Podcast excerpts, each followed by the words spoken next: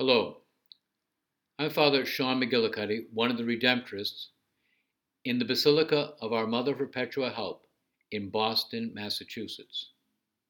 Today is Thursday of the 32nd week in Ordinary Time. It is also the memorial of Saint Margaret and Saint Gertrude. Today, many ask the same question which the Pharisees ask in today's Gospel. When will the kingdom of God arrive? Jesus responds to them. He says, The coming of the kingdom of God cannot be observed. And no one will announce, Look, here it is, or there it is. Jesus is explaining to them that the kingdom of God is not like events which occur in the world.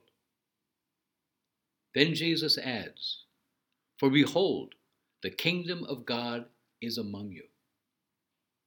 Jesus is calling the Pharisees to see what is happening right in front of them. Jesus, in word and in action, is inaugurating, establishing the kingdom of God in the world.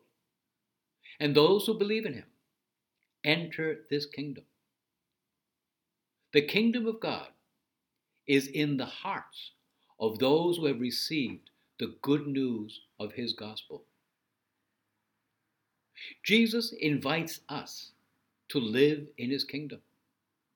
He wants us, his disciples, to really receive the good news of the gospel and to enjoy his happiness and his peace. When we do this, we will be able to make the kingdom of God visible in our world with our lives of faith, hope, and love.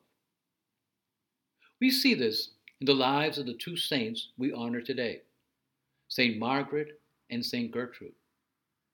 Margaret, the Queen of Scotland in the 11th century, was the wife of King Malcolm and mother of eight children. Gertrude was a contemplative nun in the Benedictine order in the 13th century in Germany. The two of them lived in the kingdom of God by nurturing a deep and intimate friendship with God, with a great deal of prayer and a great deal of love and service.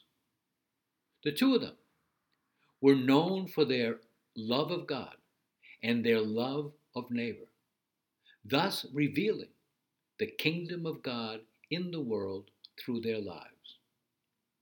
As we go through this day, let us ask Jesus to help each one of us to see that we too can live in his kingdom. And like Saints Margaret and Gertrude, we too can make it visible.